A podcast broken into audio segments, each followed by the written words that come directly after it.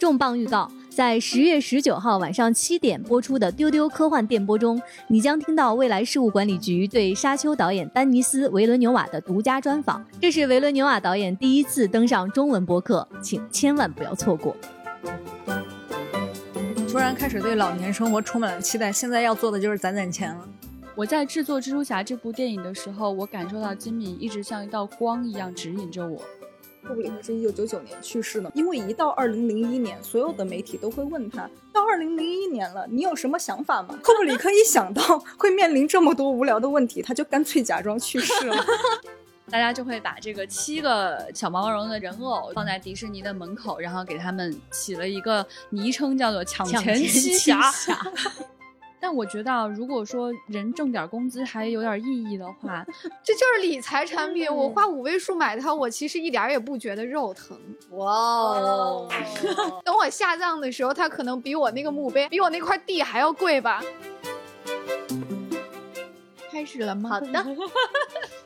好的，那我们开始吧。大家好，这里是由未来事务管理局和喜马拉雅联合打造的丢丢科幻电波。今天是周五啦，又到周末，我们来进行资讯的分享，是我们的趣闻接收站。我是这一期的主持人千一鹤。那今天来跟大家分享资讯的搭档，好像是我们第一次一起聊，哎，第一个排列组合。嗯，对，第一个是我们的局长。大家好。另外还有船长，嗯，好久没来了。还有一个好久好久没有出现的声音，你们一定都特别想他，是我们的小浪花。大家好，我是李不称。丢丢丢丢丢。哎，你们现在都不丢了吗？就你丢，你就代表我们好好丢。好的，丢丢丢。在昨天和前天呢，发生了两件特别重要的新闻，而这两件事儿呢，都是跟载人航天有关。我们先来看发生在昨天下午的。据中国载人航天工程办公室消息，经空间站阶段飞行任务总指挥部研究决定，瞄准北京时间十月十六号零时二十三分发射神舟十三号载人飞船。飞行乘组由航天员翟志刚、王亚平和叶光富组成，翟志刚担任指令长。那这次呢，航天员进驻核心舱将按照天地同步作息制度进行工作生活，差不多六个月之后，他们会搭乘飞船返回东风着陆场。嗯，这次应该是中国的航天员在轨时间最长的一次了吧？嗯，因为上一次在空间站里面，呃，他们驻扎是三个月的时间，嗯、这次要六个月的时间。嗯、说起来，这掐指一算，就要去过新年啦！对，要在空间站过春节了。嗯，感觉能在春晚上看见他们。哎哎，很有可能，很有可能、嗯、还挺好奇的，不知道到时候就是过春节的时候，他们里面的装饰啊会变成什么样。哎，嗯，他们会说什么样的吉祥话呀、嗯、然后他们会吃什么呀，就还都、哦、年夜饭肯定安排的很不一样，因为本来中国航天的菜单就已经非常丰富了，然后应该这一次是第一次在太空过年吧、嗯、那春晚会不会跟他们连线呀？哎呀，有意思。嗯嗯，从空间站发来贺电，然后可能这个年夜饭已经跟着第一批货物运上去了，也说不定。哦，哎、有可能。哎，你看他这个这次上去的三个人哈，有两位可能是大家都很熟悉的名字了，嗯，就是翟志刚和王亚平。呃，这次会有一个新人叶光富，这也是他首次上太空。我觉得这次他们三个人在太空中应该会有非常幸福的生活状态吧、嗯、因为应该是一个已经测试过的非常稳定的一个生活状态。嗯，对，我觉得其实挺难想象的哈，就是在太空中待的时间有那么的长。是我我们可能平时想象就是去太空真的就是去一下回来之后、嗯嗯、感觉就首、嗯、首次有觉得有中国人要在上面待了半年之久，我觉得这个突破的意义还是是非常非常大的。是的，嗯嗯，我们祝他们此行成功。嗯嗯，那刚才局长说有些人去了太空就是去了一下就回来了，那其实就是我说的另外一个特别重要的消息，虽然时间很短啊，但是也非常非常的有意义。那就是在北京时间十月十三号晚上，老版星际迷航中的那位老舰长，也就是大家喜欢的柯克舰长、嗯、他呢是乘坐着蓝色起源公司的新谢泼德飞行器进入了太空，他经历了三分钟的失重后安全返回地球。这是蓝色起源的第二次载人太空飞行任务。九十岁的这位老船长，也就是著名的演员威廉·夏特纳，他刷新了太空旅客最高的年龄记录，成为有史以来进入太空最年长的人。而且这次呢，和他一起搭乘谢泼德飞行器的还有三个人，他们三位分别是新谢泼德号火箭任务和飞行运营的副总裁，还有一位是前 NASA 的工程师，以及一位临床试验软件公司的联合创始人。这个消息可能是一段时间以来商业航天令我感到最感动的消息了，嗯，真的没有之一。就是你之前会看到很多跟商业航天本身有关系的人要上太空，嗯，以及说谁又买了他的船票，嗯，都没有Captain Kirk 要去太空这件事情更令人泪目。对于星际迷航这样的一个 I P 来说，它在很多人的生命当中都扮演了重要的角色，嗯，我们可以说真的现在的一代一代的这个航天人，很多人都是看着星际迷航长大的。是在星际迷航当中，这个嗯，创作者他们对宇宙的这种探索的极度乐观，嗯，在今天其实都已经快要难得一见了，变成了像钻石一样稀罕的事情，嗯，而这个 Captain Kirk， 嗯，他的这个扮演者，呃，当年也都是一个帅小伙哈，是，啊，但是他盛年时期其实是一个中年大叔，在演这个 Captain Kirk 的时候，他无数次在太空当中打动我们，嗯，我们经常能够在星际迷航的开头或者是结尾，伴随着那个大家脑中已经脑补起来的音乐，他说 The Final Frontier， 嗯啊，所以说在我们的眼中，可能夏夏打雷老师啊，他这个名字叫 Shatner， 所以很多人管他叫夏打雷。就 Shatner 老师呢，他可能已经在太空中去过无数的地方，又 无, 无数次返航地球，嗯，他可能乘坐的一个小的飞行器去往这个企业号，嗯嗯，但实际上在现实生活当中，他的年纪已经非常非常的大了，嗯，而他其实还没有机会去过太空，嗯，这个曾经启发了无数人，让无数的事情可以发生的人，他这次终于有机会到太空中去了，嗯，就是想到这里就哎呀，这个意难平。关于这次老船长去到太空的新闻，船长可以给我们分享一下细节。小船长分享，我们小船长哎，就是当时看了直播，真的真的挺感动的。就是这个九十岁的老爷爷老舰长，就是蹒跚着走出，真的是腿脚有点不灵便了。他就出舱之后，他就哭了。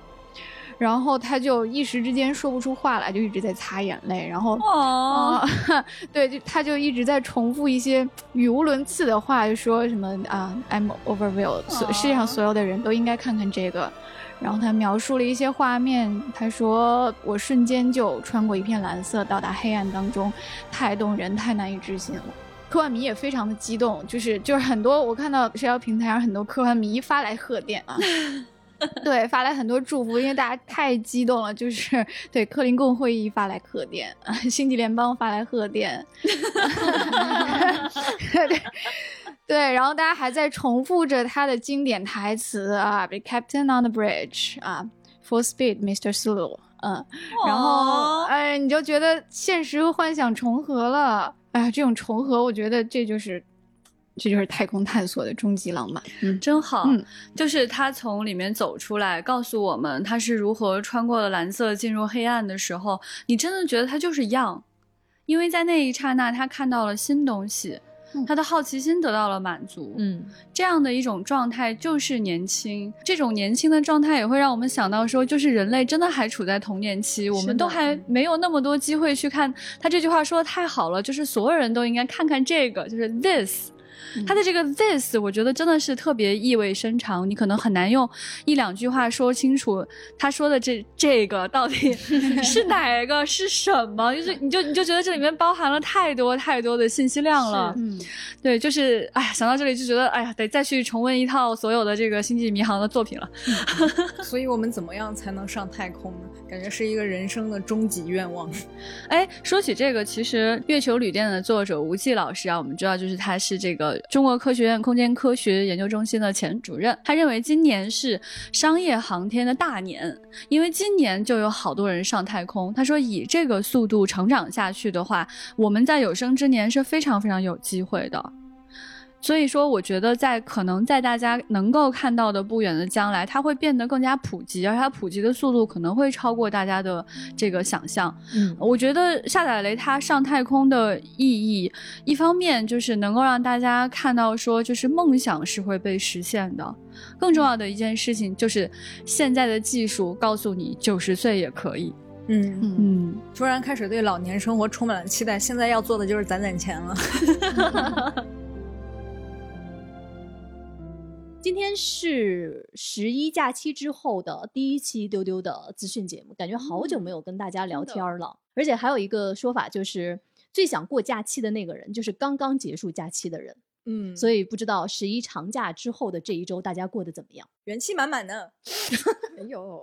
到底是小浪花呀。那先听听各位的分享吧。我知道有一个作品你们三个都看了，就是金敏的纪录片《造梦机器》。耶，怎么样？让新观众先说。是这样的，其实嗯、呃，因为丢丢之前有录过金敏的主题节目嘛，我也认真收听了，每一个作品都被安利到了，但是其实在此之前我只看过《妄想代理人》。我在看这个纪录片的过程中，就是虽然很多作品没有了解，但是它会穿插很多经典作品的经典的画面，还有很多大牛的一些解读，反正都被安利到了。但是最被安利到的是当时就是未麻的布屋的片段出来、嗯、然后就有很多爱豆鲁在那儿唱。是在什么契机看了这个作品？就是北影节上映嘛、嗯、对对对对对。然后去看了之后，就是未麻的布屋当时偶像组合在台上一开始演出的时候，那个旋律一响起来，那个动作一起来，我当时就有点想站起来打 call， D N A 动了，然后身体动了一下，看看周围的人的反应啊，人就继续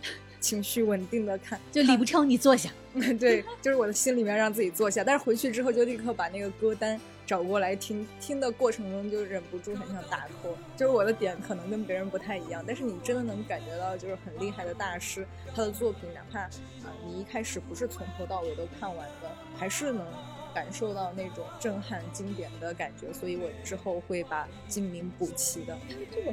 哦，小浪花在说这些的时候，船长做出了很匪夷所思的无可名状的表情。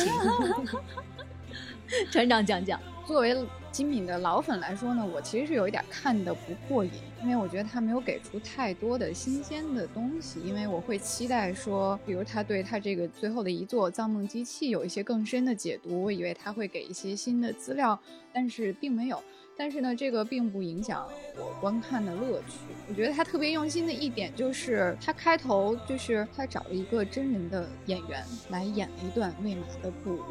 里面最经典的那个场景，就是未麻在地铁上看着镜子里他的倒影。我就被这个开头这个诚意所打动了，就是他把这个动画作品里面的非常经典的一段请真人演了出来。嗯，对，我觉得哇，好用心，特别用心。然后这完全是一个就是充满了对金敏真爱的团队制作的一个片子。嗯嗯，对，我跟那个船长的感受是一样的，就是我看到当时就有很多的北影节的观众，大家一开始就给了这个误会，大家以为这个纪录片是关于金敏的遗作的纪录片。但实际上不是，这个纪录片实际上是一个法国导演到日本去拍摄，说让一些人来纪念金敏的这么一个作品。感觉呢，嗯，看完呢会觉得是一个中规中矩的作业，作业、嗯、还是个粉丝作业。对，这个我为什么觉得它特别作业呢？就是尤其是在看完这个影片结束了之后，滚字幕的时候，我们赫然发现这个是什么日本文化厅的作品。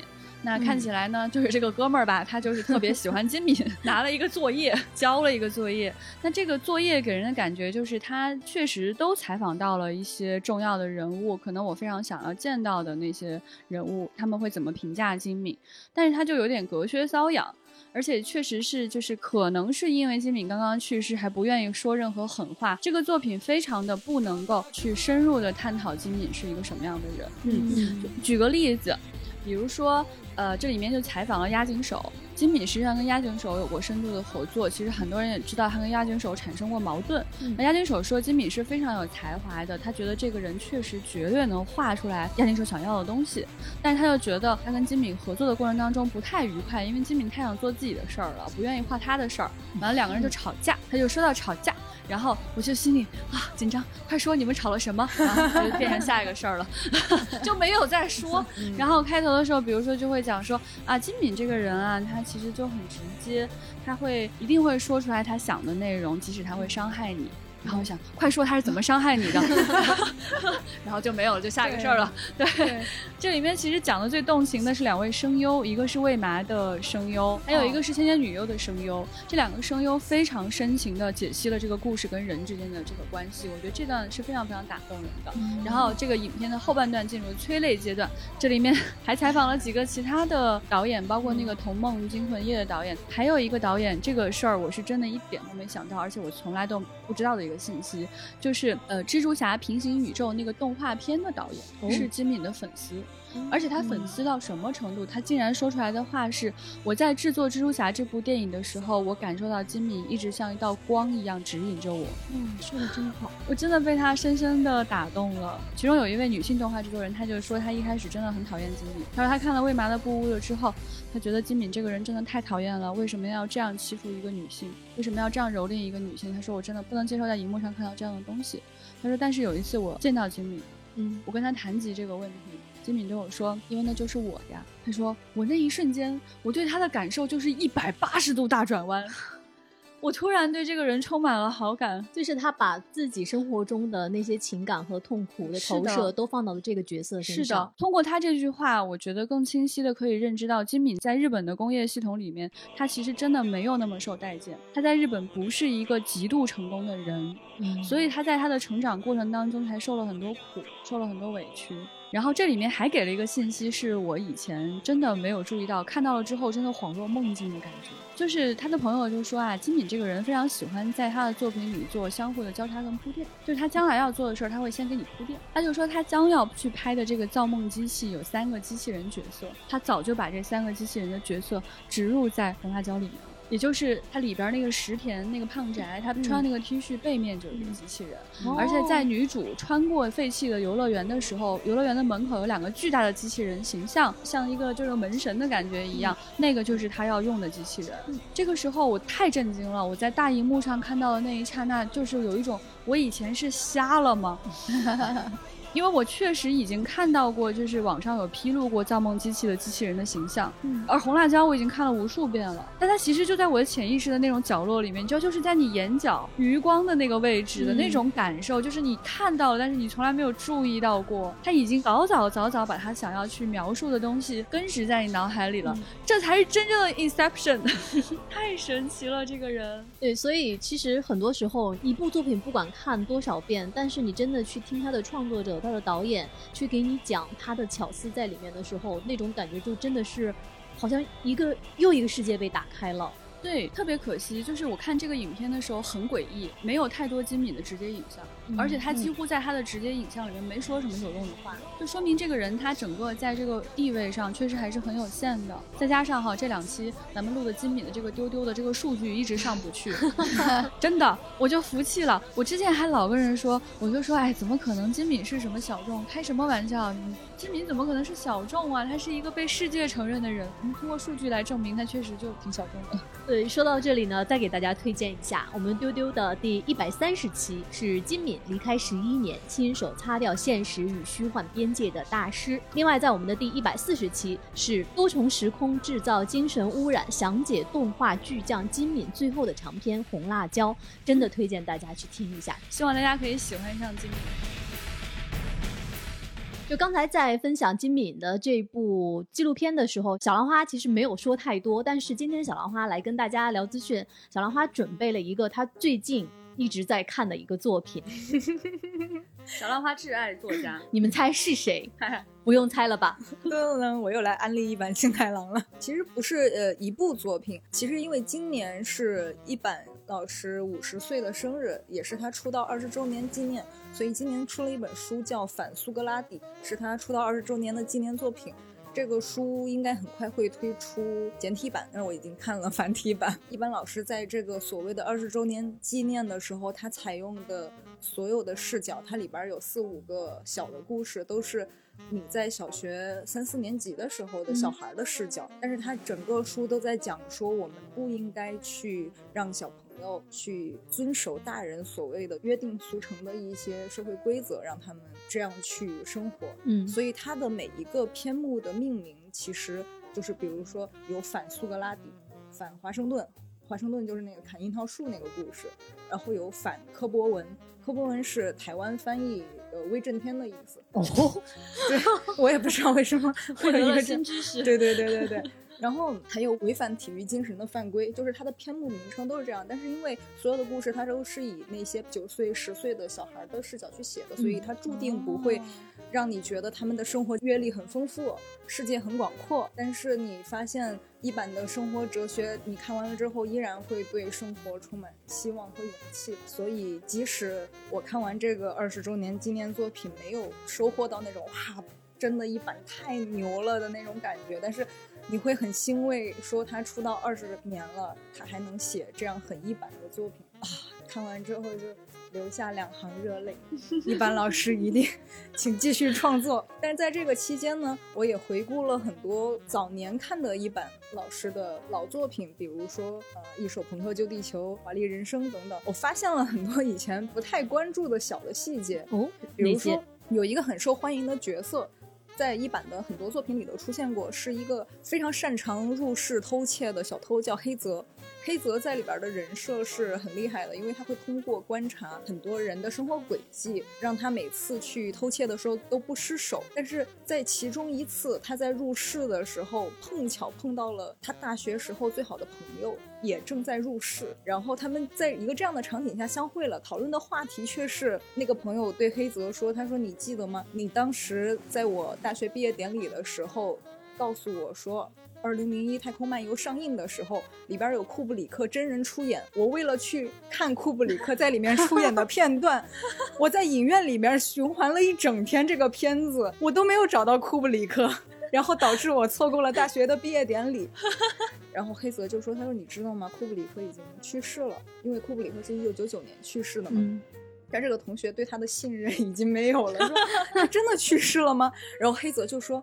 他说也有可能他是假装去世的，因为一到二零零一年，所有的媒体都会问他，到二零零一年了，你有什么想法吗？库布里克，库布里克一想到会面临这么多无聊的问题，他就干脆假装去世了。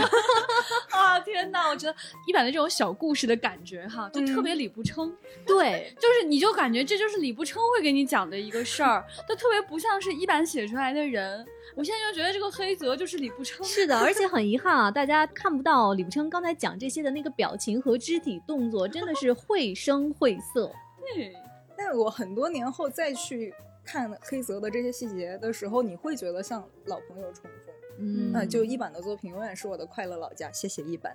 哇，李不称今天讲一版讲的真好，我们给李不称鼓个掌，真好，真棒，没有翻车真的太好了，一点翻车的迹象都没有。对，所以如果你是丢丢的资深的粉丝，你会知道李不称跟一版幸太郎有什么样的渊源。那如果你不了解一版幸太郎，我们推荐你来听一下第五十二期丢丢，这一期叫一首朋克也能救地球，日本最幸运作家一版幸太郎。大家还可以去听那一期，就是大家吐槽小浪花怎么翻车的。大家吐槽的这一期呢是一百零二期哦，这期你们一定要听，太精彩了。它叫用科幻迷的眼睛看世界，丢丢主播互殴实录。好的，那船长呢有什么想跟我们分享的？嗯，最近看了史努比的动画。哦，史努比就那小狗吗？对，就发现这是一个被我长久以来误解了太深太深的一个好作品。我对史努比当然不像李不称对一版老师那种那种了解，对吧？那种深情啊。对，我对他的偏见就啊，他是一个卖得很火的小狗狗摇钱树 I P 大 I P 摇钱树，就是你走到哪儿都能看史努比的周边，对吧？然后呢，我觉得它就是一个带有哲理的一个小狗漫画，嗯，就没有其他任何的期待了。后来我真的去看了，才发现，呃，原来那几个小朋友才是最可爱的。嗯，就是他写了几个怪模怪样的小朋友。嗯，给我的那种就是不带大人视角的那种对孩子的呈现，会有点像比如那些经典的樱桃小丸子啊，甚至包括 E V A， 就是那种对孩子的毫无保留的对孩子世界的呈现。然后史努比反而是这里头最正常的，嗯，他是那个大人。嗯，对对，所以他负责带这几个孩子。嗯，也不是，比如说我讲几个小朋友吧，就是 Charlie Brown， 就是史努比的那个主人，嗯，一个圆头圆脑的小男孩，他超级自卑，他任何事情都做不好。然后呢，他们家邻居有一个小弟弟叫小雷，一个小婴儿，一个会坐在妈妈自行车后座上思考人生的哲学家。对，太可爱了，就他完全是这漫画里的一个挺边缘的角色，但是他也非常有意思，就是他妈每天载着他外出，他又非常担心，担心他妈妈撞到车，撞到狗，前面有坑，有树枝啊，你要避开。然后呢，查理不让他们家的好朋友 Marcia， 一个戴眼镜的一个优等生啊。就是成绩好家境好，但是呢会用法语流利的马杰。对，然后这个小朋友 Marcy 的死党呢是一个差生，对，他叫 Peppermint Patty， 然后他长雀斑的一个差生，然后因为成绩和长相而非常自卑，就是每个小孩都有非常可爱跟非常不可爱的一面。嗯，同时他们也非常非常的小朋友，就是什么什么是小朋友呢，就是小朋友一定会坚持某个古怪的念头，并且坚信它就是真的。比如这个 Patty， 他就相信史努比是一个大鼻子的小男孩，他不是一个狗。然后就说到他这个漫画里，就是处处的充满了，就是小朋友的生活里是现实和幻想是没有界限的。嗯，就就这一点跟金敏那种擦掉边界的感觉会有点像。怎么跟没有界限呢？比如说有一次小朋友要去一起去学这个游戏编程，去一个电脑班，有一个小朋友说我要给这个游戏设计一个角色，然后史努比就突然出现在游戏里面成为了主角，他进到屏幕里去了，然后就闯关冒险，然后这个游戏结束之后史努比又出来了，出现在现实中，而且他好像还带着游戏里面受的伤。哇哦，他好像真的经历了一场大冒险，特别累。你觉得他怎么可能突然进到游戏里又出来？他怎么可能遇到一个人工智能还被控制？这不是小狗做的一个梦吗？就是这一集动画是不是在描述史努比做的一场梦呢？好像也不是，没有解释，就是类似的呈现比比皆是。嗯，他还经常会想象自己是一个王牌飞行员。嗯，对。要跟敌人去战斗，这时候他的狗屋就会变成一架飞机，然后他的假想敌就会把他的狗屋打得稀巴烂。这时候那个 Marcy 就是会用法语骂街的那个小孩就会突然变成一个法国的战地医生，跟他上演一些战争片里这种士兵护士的浪漫桥段。哦，好可爱。你会想他们是在扮家家吗？太可爱了，我决定向史努比道歉。嗯，因为我以前真的就是买过他的周边。嗯，而且他其实还在名义上登上过太空，对，呃、参与过 NASA 的行动。 对，嗯，对，然后呃，而且呢就是我看过他一些那种小四格，我对他的认知就是就是他说点哲理的小狗。嗯，我现在决定向他郑重的道歉，并努力的去把这些补齐来看完。嗯，这个真的是太可爱了，非常好看。嗯，而且前几天刚好我刷朋友圈看到一个朋友，他说有一天他们一家出去郊游，他儿子突然问他，他儿子应该是刚上完幼儿园，就说他说爸爸会不会我们现在所有的生活都只是我的一场梦。嗯，对，我觉得小朋友真的会这样。我们现在有时候回想起小时候的记忆，你不知道哪部分是真的，哪部分是你做过的梦，但是就是因为小时候大家的那种特别不一样的地方，就决定了我们是一个什么样不一样的人。我觉得大家越长大会越来越像，其实人和人之间，小朋友才会非常坚定自己和别人不像的那个点。嗯，刚才船长在讲史努比的时候，他说他之前对史努比的理解是就是一个摇钱树大 I P。嗯，那其实啊，在刚刚过去的这个国庆节，哇哦，有一个事情重新刷新了我的一个认识。哎，我认识了一个大 I P 和摇钱树。哇哦，想必大家也都关注到了。其实也就是在国庆前九月二十九号的时候，上海迪士尼推出了一个新的人偶，它就是玲娜贝尔。嗯，那随着这个新的这个粉色的小狐狸在上海迪士尼进行了全球首发，那其实在整个的国庆七天长假，大家会看到一个新闻吧，玲娜贝尔对阵威震天。啊，我真的很想知道这个终极对决后来是怎么样了。嗯，所以在国庆期间，上海迪士尼的入园人数和北京环球影城的入园人数，我看了一下，在整个的国庆七天长假啊，国庆的首日，环球的入园人数是二点五万人。嗯，它这个是高于了迪士尼的。嗯，但是，嗯，你知道这个玲娜贝尔有多厉害吗？嗯，在迪士尼，你如果要买玲娜贝尔的话，等待的时间是平均四个小时。哦，嗯，哦，哇哦！啊，我觉得这个要有对比才行，就是因为我还没有机会去环球影城哈、啊嗯。就是如果是去上海迪士尼的话，好的时候你其实不到半个小时就能排到一场，糟糕的时候两个小时去排创、嗯，那个是有的。我是没有排过四个小时的队的，对，所以看到、就是、太惊人了。看到这个数据之后，我就又去查了一下，在国庆期间在环球影城这个排队的平均时间，嗯，就是环球影城这些比较热门的，比如说《火种争夺战》啊，还有《哈利波特》的这些排队的平均时间是两个小时。嗯，玲娜贝尔打不过，打不过，赢了，赢了，赢了，赢了，赢了，太厉害了！哇、wow ，而且还只是买一个玩偶，也不是去。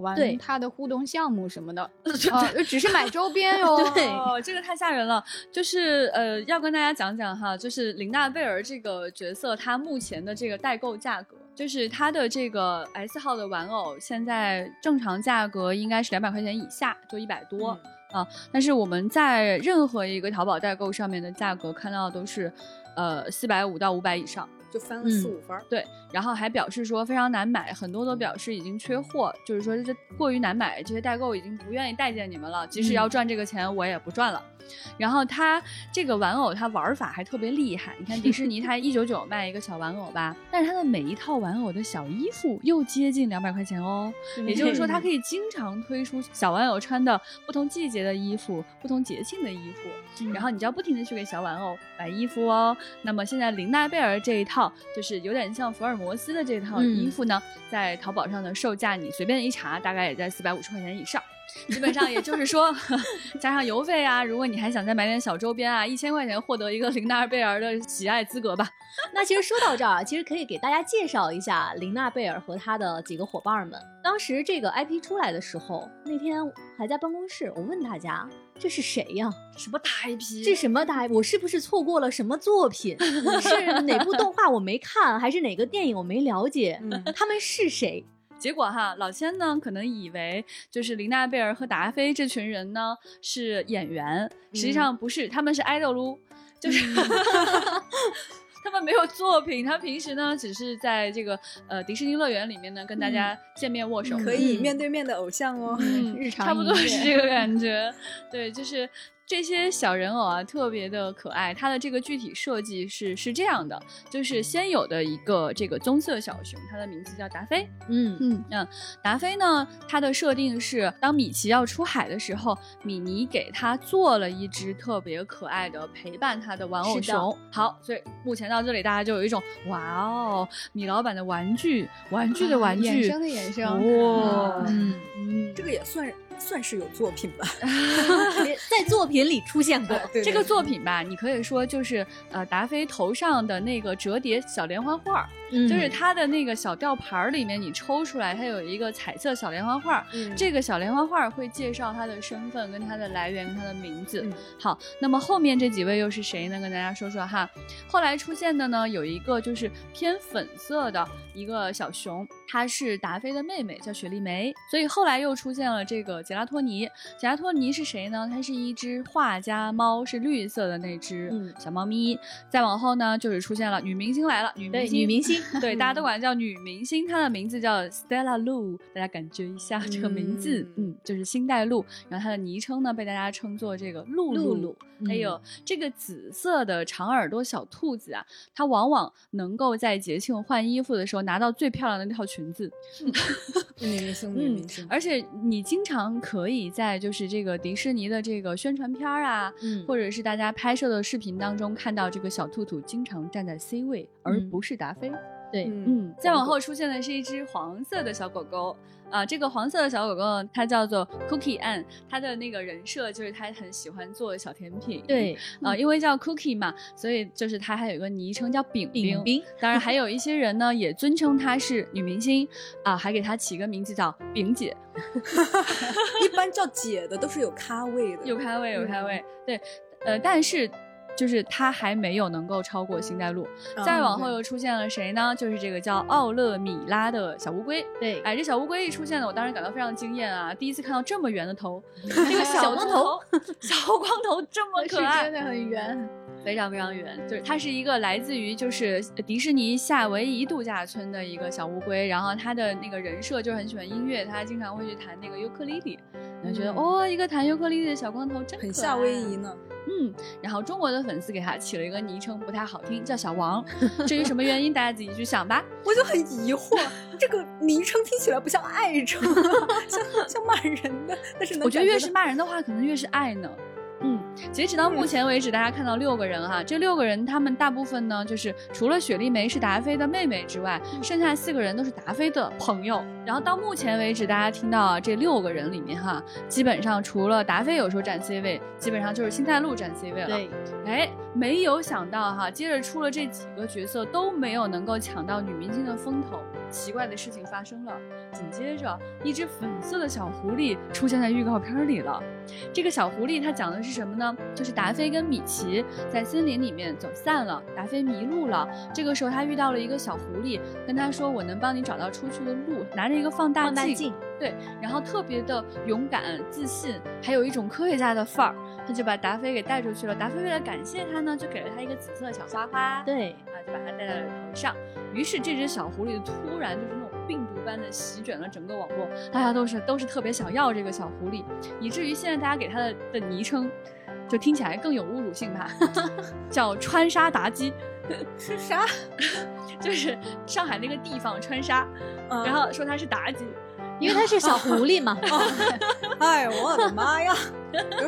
然后不上对，然后还有粉丝去发视频，在视频里问他你知道你叫川沙达基吗？他就摇摇头，然后要捂着嘴笑。然后就有很厉害的粉丝发现了一件事，不仅他出场的时候现在会站 C 位、嗯、他的姿势跟米老板非常接近、哦、他会这样叉腰，然后会就是把两只手插起来抱在胸前，对，双手抱臂，非常雄赳赳气昂扬。你们仔细想，迪士尼的很多女性角色都不是这样的动作，都是那种穿着小裙子扭扭捏捏的，嗯，那种两只手架在裙子上面那种感觉，放在身后，嗯，对对对，就是那种刻板印象里面的女孩子。但是这个小狐狸，你从她的举手投足来看，都觉得她特别虎，特别厉害。然后她还会在那个就是呃跟游客互动小视频里面做出那种拔剑的动作，对，拔剑，因为他的设定是森林里的一个小探险家，就是特别帅气，这个人设很好呢。嗯啊，那么现在小狐狸就卖得非常贵了。现在呢，大家就会把这个七个这个小毛毛绒的这个人偶跟观众合影的这些人偶哈，放在迪士尼的门口，然后给他们起了一个昵称，叫做抢钱七侠。我建议听这一段的时候，你可以翻出这七位角色在迪士尼亮相的那张图片，一一对照着听一下，就能认识他们七位是谁了。我们再来看看电影和其他领域的一些资讯。我们先来看韦斯安德森。其实在最近关于韦斯安德森有两部影片的消息，其中一部呢是他的新片《法兰西特派》，那这个片子在十月二十二号，也就是下周要在北美公映了。其实这个片子我们也关注很久很久了哈，它是在今年的戛纳电影节首映了。这个片子讲的是在二十世纪的欧洲，有一家美国的杂志，它驻巴黎的前哨记者站的故事。所以我看了一下预告片，哦，真的是群星云集。它这里面有谁啊？给大家说一下。有三块广告牌的女主角影后弗兰西斯·麦克多蒙德，有甜茶，有阿德里安·布洛迪，还有蒂尔达·斯温顿，有希尔莎·罗南，还有勒雅·塞杜，以及很多很多很多明星，还有很多就是他常用的那些人、啊，对对，比如比尔莫瑞啊，嗯，欧文威尔逊啊，这些人，嗯、对，他常见脸孔。哎，韦斯安德森就是拍什么都很有新鲜感，嗯，嗯坚决支持他的所有新片。然后另外呢，其实在最近他的一个新片也开拍了。这个片子其实在片名曝光之前，大家也看到了他的整个的卡司阵容，也就是除了刚才我们念到的这些人，这次又加入了更多的比如说汤姆汉克斯、马格特罗比，就是小丑女的扮演者、嗯、还有罗伯特弗兰德等等等等。据说这一次的卡司阵容比他的大多数电影都要庞大、wow、简直不可想象、wow、那最近这个片子在西班牙的马德里开拍了，它的片名也曝光了，叫《小行星之城》。你看韦斯安德森之前的这个作品，他每一部他都是有非常明确的这个审美倾向的，嗯，大家对他的很多的印象来自于他特别喜欢对称，嗯，绝对的对称。实际上很多人拍电影的时候是不会使用这种方法的，对，就是这个特征在布达佩斯大饭店里面显露的更加的明显，嗯，但其实我们喜欢他的原因有很多啊，我觉得不同的人会喜欢他不同的那个片子，对，比如说像我吧，我首推的肯定是了不起的狐狸爸爸，嗯，也就是我们在定格动画里面有强推过的那一部作品，当时看了这个动画片之后，就是对这个导演真的是喜欢的不行，才去看了他其他的就是真人影片。这个人你会感觉到他真的非常有童趣，就他不论去拍什么沉重的题材，他最终呈现的那种方式都会让你感觉到一种新颖。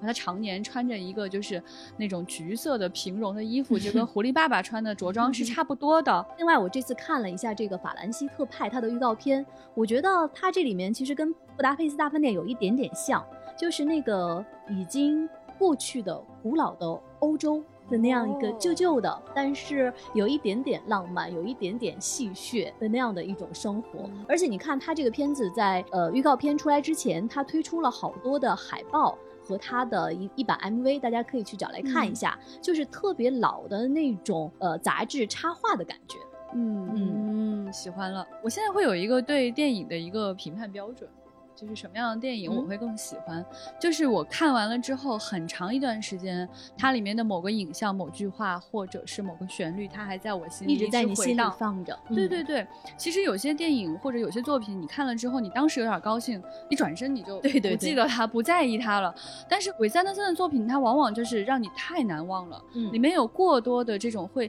烙印在你脑海里的片段跟这种画面。我就记得我当时看完那个穿越大吉岭之后啊，我脑子里里面就一直他后边那首歌哦上次的谁就循环大概有一个月吧就你如果让我单独听这首歌，他可能没有办法在我脑子里循环那么长时间，嗯，但看了这个电影之后你被他那种很轻快的那种感受，嗯，被他那种舒适的东西给带进去了，嗯，一旦听到这个音乐脑子里面就会出现那几个人在沙漠里走来走去的那种画面，嗯，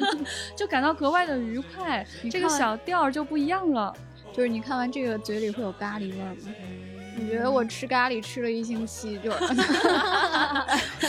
就是可能空气里还有什么香料的味道。那其实说到韦斯安德森，大家发现我们真的是非常非常喜欢这位导演和他的作品，所以在接下来的丢丢我们会考虑为大家安排一期关于韦斯安德森和他的作品的一个特辑，嗯，大家想听关于韦斯安德森的什么的内容呢？可以在节目下方来给我们留言哈，我们到时候也许会请一位很特别的嘉宾来跟我们一起，嗯。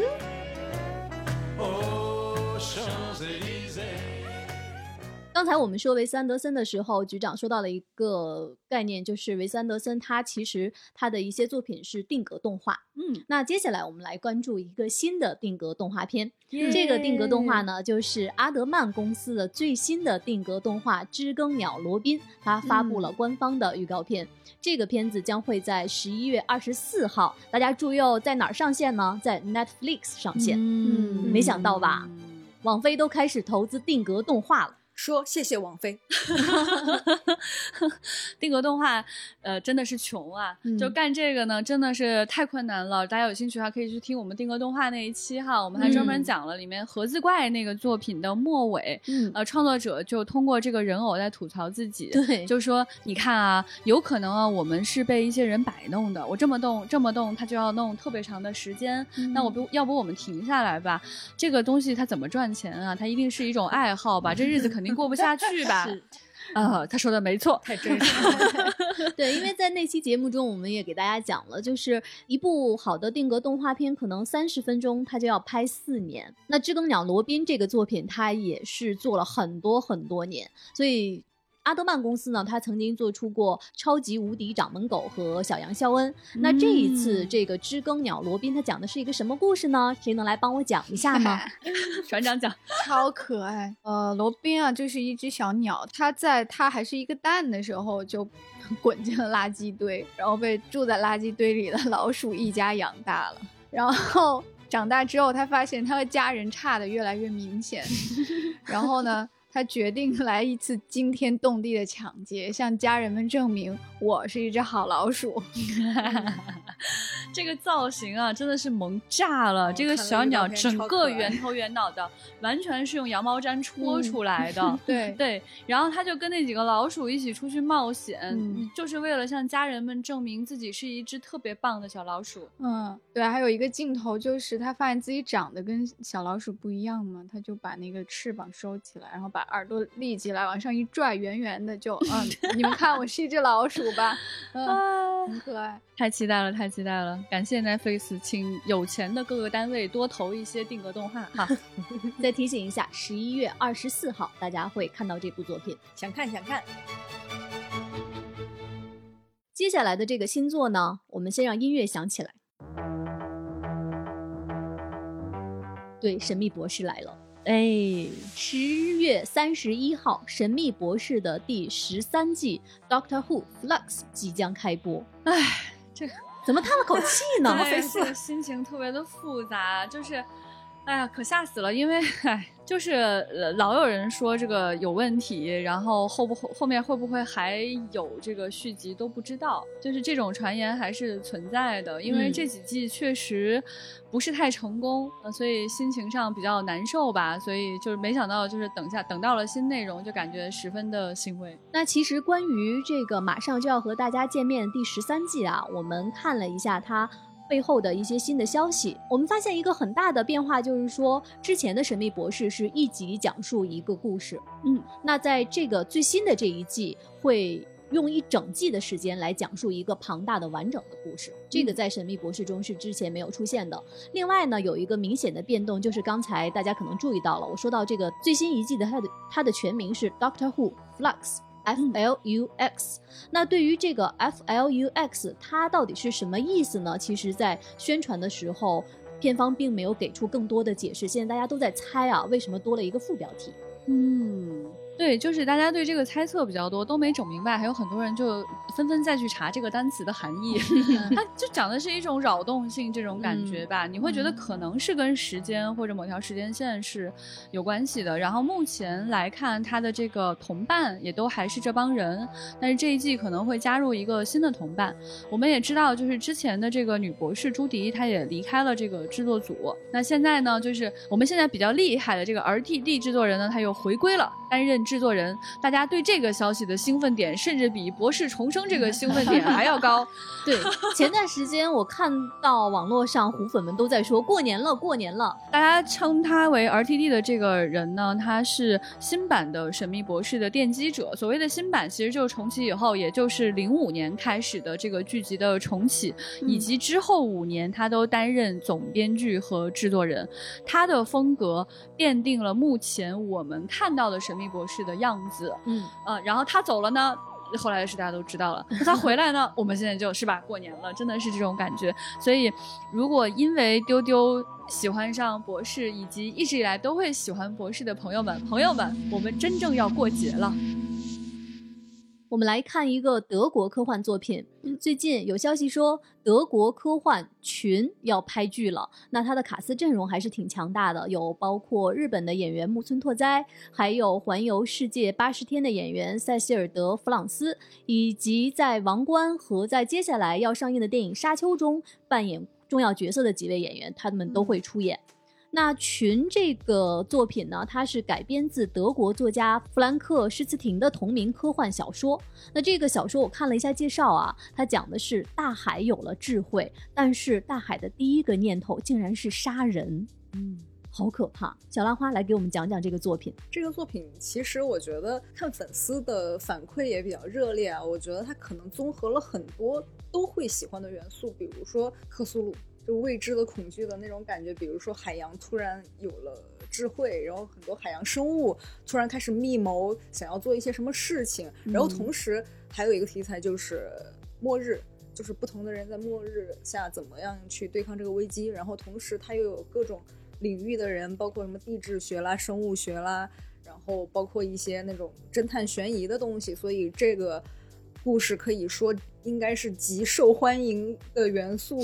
于大成的一个作品。我来说说这个作家哈，嗯，这本书非常有意思。群这本书是后浪出的，然后这个书当时寄过来的时候，我就特别喜欢这个书的样子，就是它外面这一层封面，它用的是那种会有点闪光的那种电光蓝的那种感觉的封皮，然后他们把这个书的侧封这个位置，本来应该是白色的书页的这个位置，嗯，全部刷上了一层蓝色，也就是说当你翻页的时候，你有一种真的纵深海洋的感觉。嗯，然后这个作者的简介非常的奇特，看了这个简介心情会非常的杂糅，喜欢的人可能会马上想看他的作品，不喜欢的人就有一种你这个人可能不一定会写小说的这种感觉哈。这个人叫做弗兰克施茨廷，然后他出生在一九五七年，他曾经过着多姿多彩的生活啊，我觉得多姿多彩用在他身上真的非常合适。他是这样的，他是广告公司的创意总监、作曲家、音乐制作人，同时是热情的业余厨师和受过训练的潜水员。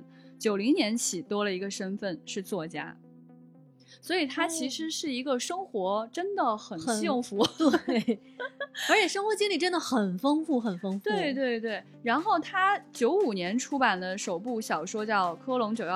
它是以这个十五世纪为背景的历史小说，呃，当时这本书就已经卖了二十五万本，直接让他跻身畅销书作家的行列。那这个人呢，后来他写的这个《群》会非常非常的成功，让这个作家在德国的地位与迈克尔克莱顿和丹布朗等国际作家平起平坐。哦，这么高，嗯，对，就非常的可怕。然后这本书真的非常非常厚哈，它印成中文之后它一共有九百三十一页拿到手里真的是厚，非常适合砸人的一个一个板砖。这本书呢，作家花了三年时间去查阅相关的资料，这个里面就包含像海洋生物学、地质学、海洋勘探等等，又花了两年时间去写这个书。期间呢，还有三十一位科学家来帮助他一起完成这本书，其中有些人三十一位，对，有零有整，然后有些人还被他写进了这本书，所以很有意思哈。就是说，你能看出来一个就是已经在生活中可以触及各种资源的作家真的很不一样，嗯，他可以拿到完全不同的这个资料，然后可以吸引那么多的人来帮助他写作，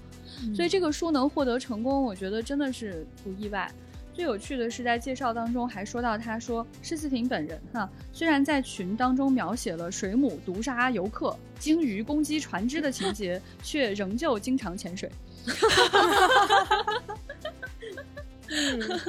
虽然写了很多东西吓唬自己，但是自己潜水还是很快乐。嗯，我觉得这肯定是一个细节极大丰富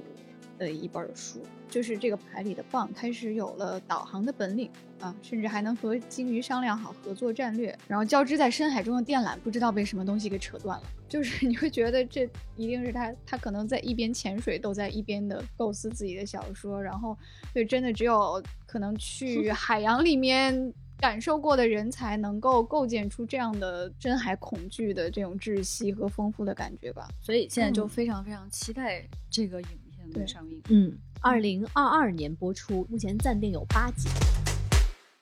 我们接下来再来看一个恐怖短片。最近恶搞网站 Netflix is a joke 发布了一部机器人编剧的短片那它这个短片确实是他们让机器人观看了四十万小时的恐怖电影之后呢，然后让机器人自己创作，那创作出了这个四分钟的恐怖短片。这个片子你听中文译名有点拗口哈，谜题先生想让你没那么活着，它的英文名是 Mister Puzzles wants you to be less alive， 它让你没那么活，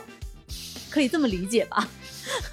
总的来说呢，剧情是这样的，就是说这个谜题先生啊是一个鬼魂，他戴着由地狱或德克萨斯制造的面具，他绑架了这个女主角叫 Jennifer， 要求女主角呢破解自己出的谜题，每次女主角回答错误他就会按下大红按钮。你们看这个短片了吗？他那个画面风格特别像就是很多恶搞的那种片子会有点穿模呀，然后那个画的又不是很精细呀、啊，它就像那种前几年制作不精细的 Flash 动画，啊、就是那种我的舍友学动画学了三年，结果出来是一个非常鬼畜、非常恐怖的一个 Flash 动画。我看了这个资讯，我觉得好残忍啊！让这个机器人看了四十万小时的恐怖片，然后他写的是这个面具是由地狱或者是德克萨斯造的，那他肯定让他看了《德州电锯杀人狂》吧？对。嗯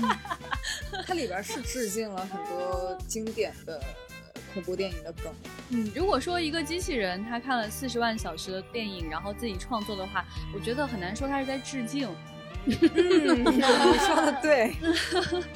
但我觉得确实这个事情对我来说，我觉得它最恐怖的点不是这个片子恐怖恐怖，而是这个事儿。就是实际上我们就要意识到，有可能机器创作是会威胁到人类创作了。这种威胁并不是说它真的会比人类的创作好，而是它又快又便宜，嗯，然后大家又愿意看。在这种情况下，人类的创作是很容易被驱逐的。是，而且它的学习速度非常快，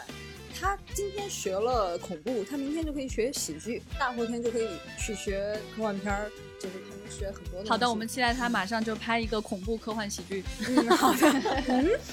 好的，好的，很期待。说完了影视方面的资讯，我们来说手办。最近有两个大 I P 都出了他们的手办。我们先来看二零零一太空漫游的手办。Super 七 推出了四款二零零一太空漫游的玩具，这四款玩具包括大卫包满、法兰克普尔、弗洛伊德博士和远古猿猴。耶、yeah! 我跟你们说，局长看到这几款手办的时候就疯狂了。大家要知道啊，就是我们发微博，我们内部是有群的嘛，然后大家就先把这个选题发进来看一下、嗯、我看了这个图，我在哪儿在哪儿让我买让我买我的天啊！因为其实就是你像现在如果拍科幻片、嗯、然后大家都会有有一个先天的意识，就是是要卖玩具的，嗯，大家都知道这个东西将来是要做成玩具，很有可能在片子上映之前各个厂商都已经拿到图了，已经开始做了。但是呢，那个年代它不是二零零一年啊，朋友们，它是五十年前。对，五十年前的时候，人是没有这个意识说要去做这样一件事情的。更何况库布里克很有可能脑子里根本就不可能去想这个事情。嗯、也就是说，今天如果你想买到《太空漫游二零零一》的玩具，其实是非常非常艰难的。嗯，我们只能看到有一些潮流玩具可能会愿意向它致敬，嗯嗯、比如说龙家生的拉布布啊什么之类的。嗯、呃，所以直接买到这个玩具就太新鲜了。比较稀罕的是，它。这次卖的玩具里面还有一个猿猴，对，也是经典场景了。对，就是大家还记得吗？在影片开头的时候，有个猿猴，他拿着那个骨骨头往地面砸去，然后他就会、呃、后来这群猿猴他们看到了著名的这个黑石碑 Monolith， 冲着这个 Monolith 像一群普通的动物一样啊啊的冲他叫唤，就大概是那么一段吧。嗯、啊，正常人会觉得这怎么能是个角色呢？就。他不是一个角色啊，他怎么能拥有玩具呢？哎，你看这次他就出了这样一个玩具，甚至这个玩具在那个宣传片里面，他还做出了那个非常凶恶的向地面砸去的这个画面、嗯、令人十分想买、嗯、而且这个玩具它的配件就是配有黑石碑和骨头。我觉得即使是在今天的迪士尼啊，他都不一定会想出这样的主意。就连这个都能出玩具、嗯、猴子砸地都做出来了、嗯、对，给大家介绍一下出这个玩具的这个公司啊，我会在之后我们特别讲手办的一期里介绍。就 Super 七 是一个多宅的一个专门做吊卡玩具的一个公司、嗯，他们就是一帮宅，然后就看着 B 级片和科幻小说长大，然后没有人能做他们想要的那种又宅又冷的玩具，然后他们就自己搞。所以你看他们玩具里的那种宅梗真的是冷到根本没人知道，也不会有什么销量，但是他就乐在其中。嗯，难怪就是他勾起了我内心深处最想要的那些欲念。因为他懂你。对对，尤其是你你看他那个红色宇航服那一套玩具里面，他配了一个绿色头盔，就是他非常非常懂电影的情节。后来人家这套宇航服就是这么凑合穿的，它就是绿色头盔和红色宇航服、哦、所以你说这个太细致了，这个太用心了，那太懂了，懂，对，五十五刀一款。预计二零二二年秋季发货，现在可以预定，要等一年哦，没关系。来看另外一个 I P， 也就是指环王、嗯、最近维塔工作室推出了一系列纪念指环王二十周年的手办、嗯、那这些手办里面包括了众多的名场景和经典角色。嗯嗯，这个时候啊啊要去买的就是船长了。对，我已经预定了，我跟你们说啊，已经已经下手了。你这个什么时候发货？不抢就没了、哎、我看好多都已经已售罄了。对啊，就是它这个二十周年经典到什么程度呢？它哎，它对它跟这个二零零一的玩具有点像，就是这种老 I P 啊，它很多经典的这个玩具，它是就是它这些年你已经买不到了的，比如说很有名的那个刚多的巨像 Agonath、嗯、对，就是很经典的这个两个王者在就是护戒小队乘船，然后看到有刚多的大门，然后两个王者的石碑在旁边伸手，对，就是两只大手举着向前，对，就是最经典的海报上的那一个形象的雕像，你很多年前就已经买不到了。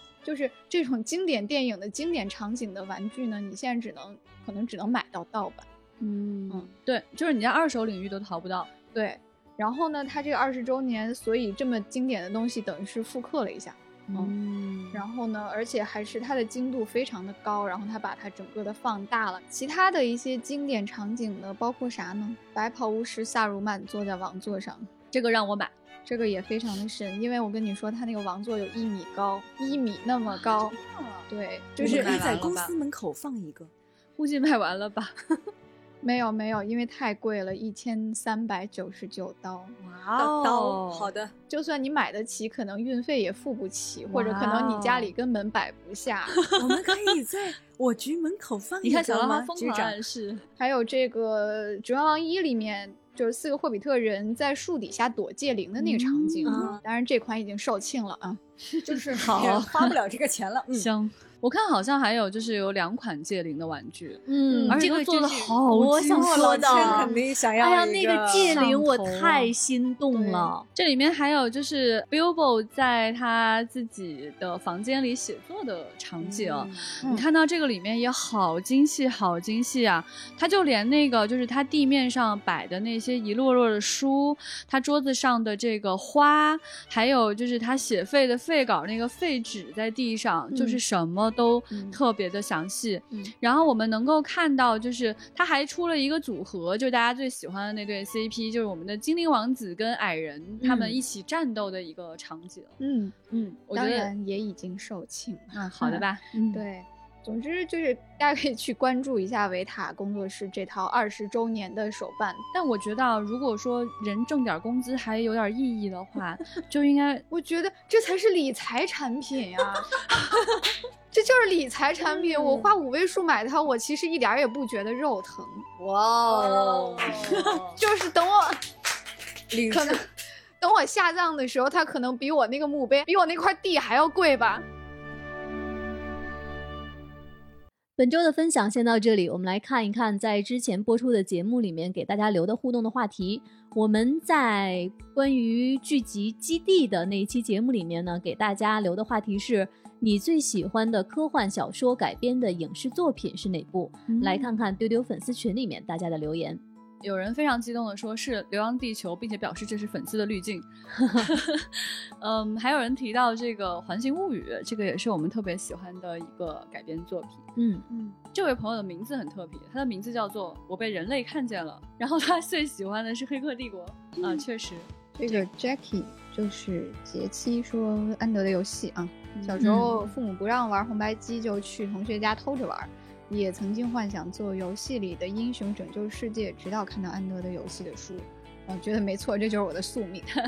呃，杨文说应该是湮灭或者降临吧，啊，我觉得他的口味是比较明确的。还有人说高保奇人，也有人讲红辣椒，还有银翼杀手、侏罗纪公园、火星救援，嗯、呃，这些可能都是大家非常喜欢的作品了。对，这位朋友说机器猫（括号又名哆啦 A 梦），这也算、嗯、哦，也算改编吧。在小宇宙的页面上，大家是这么来回应的。就这位朋友他说他叫 Novalis，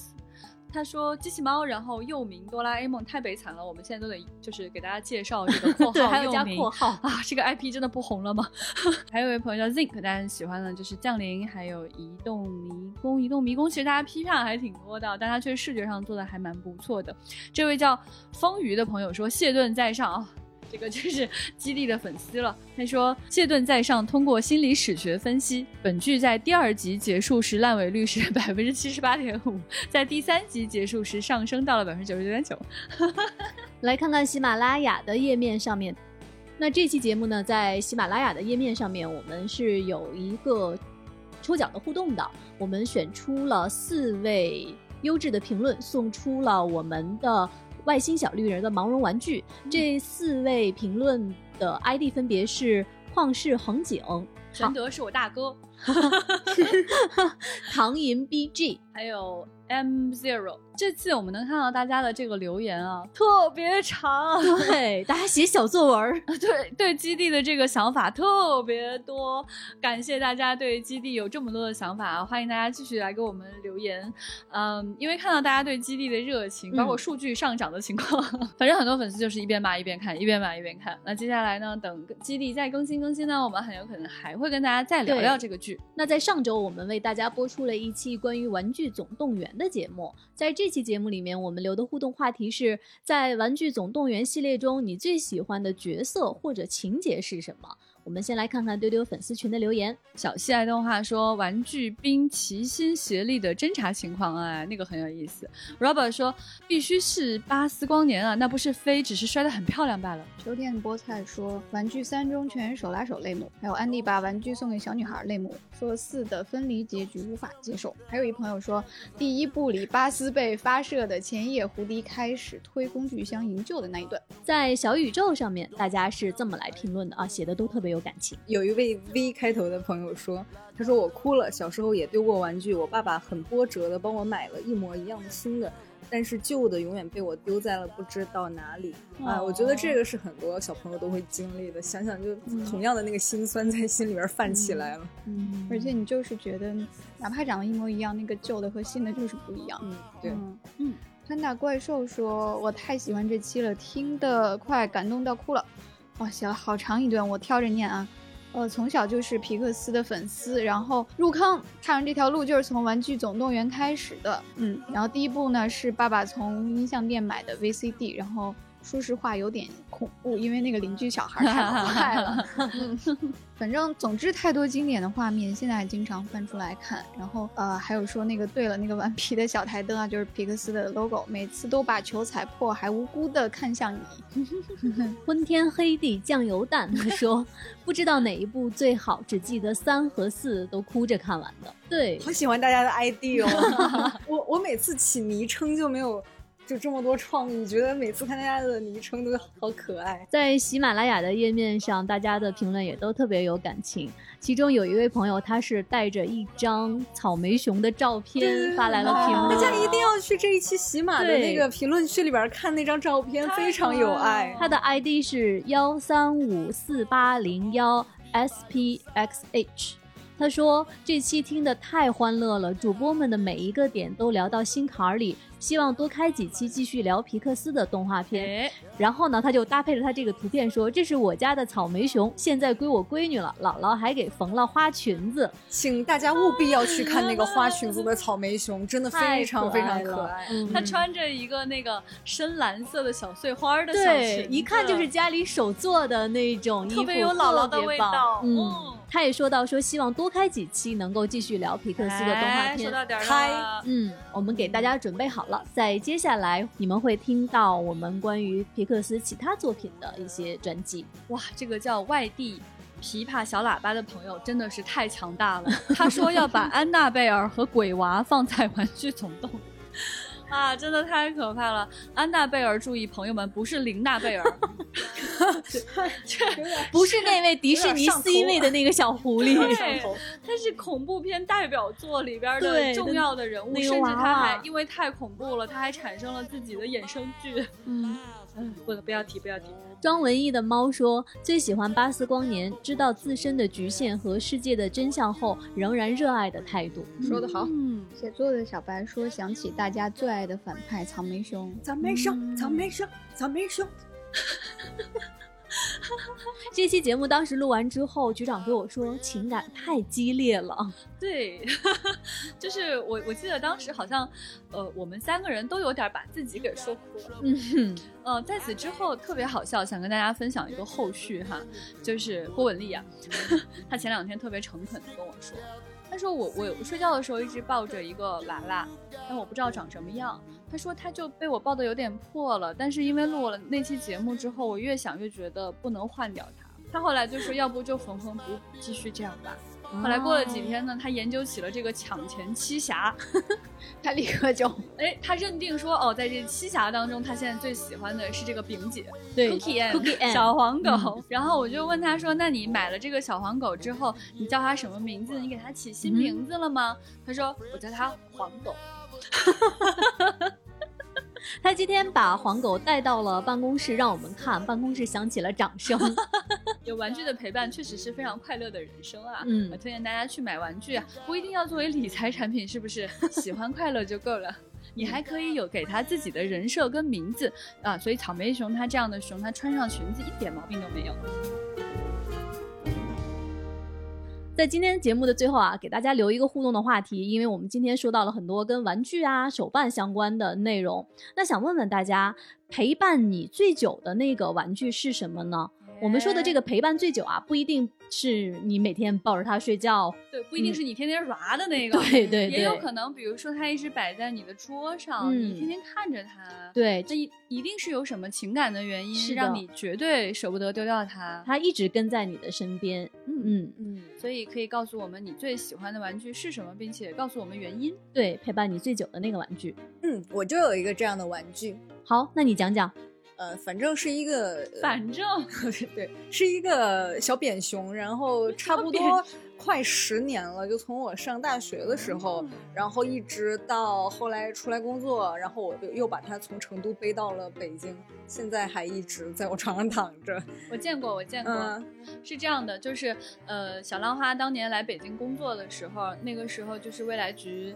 刚刚成立，然后空旷的办公室，李李步生拉着箱子和他的这个小扁熊一起来到了办公室，我印象特别特别深刻，感谢他的陪伴啊！当然也希望大家能在评论区分享大家和自己喜欢的小玩偶的故事了。嗯，欢迎大家在喜马拉雅订阅丢丢科幻电波，也欢迎大家加我们接待员的微信 F A A 六四七， 进丢丢的粉丝群，一起参与我们的互动留言。嗯、那在今天节目最后的最后，给大家放出一个重磅的福利和预告。这个重磅的预告呢，可能在之前的节目里面大家已经了解到了，也就是在下周二我们会推出一期丢丢采访沙丘的导演丹尼斯·维伦纽瓦的特辑。另外呢，在下周，也就是在沙丘上映的那一天，我们会开通未来局时空观影团的直通车。你怎么能搭上这趟直通车呢？请大家一定要关注在下周二播出的那期节目，我们会把如何获取直通车车票的这个办法告诉你。哎，这样的话你就能够在第一时间首映日观看到《沙丘》这部电影了。更重要的是，是可以跟很多科幻迷和影迷一起看。嗯，好，那我们今天节目就到这里，我们下期再见，拜拜，拜拜拜拜。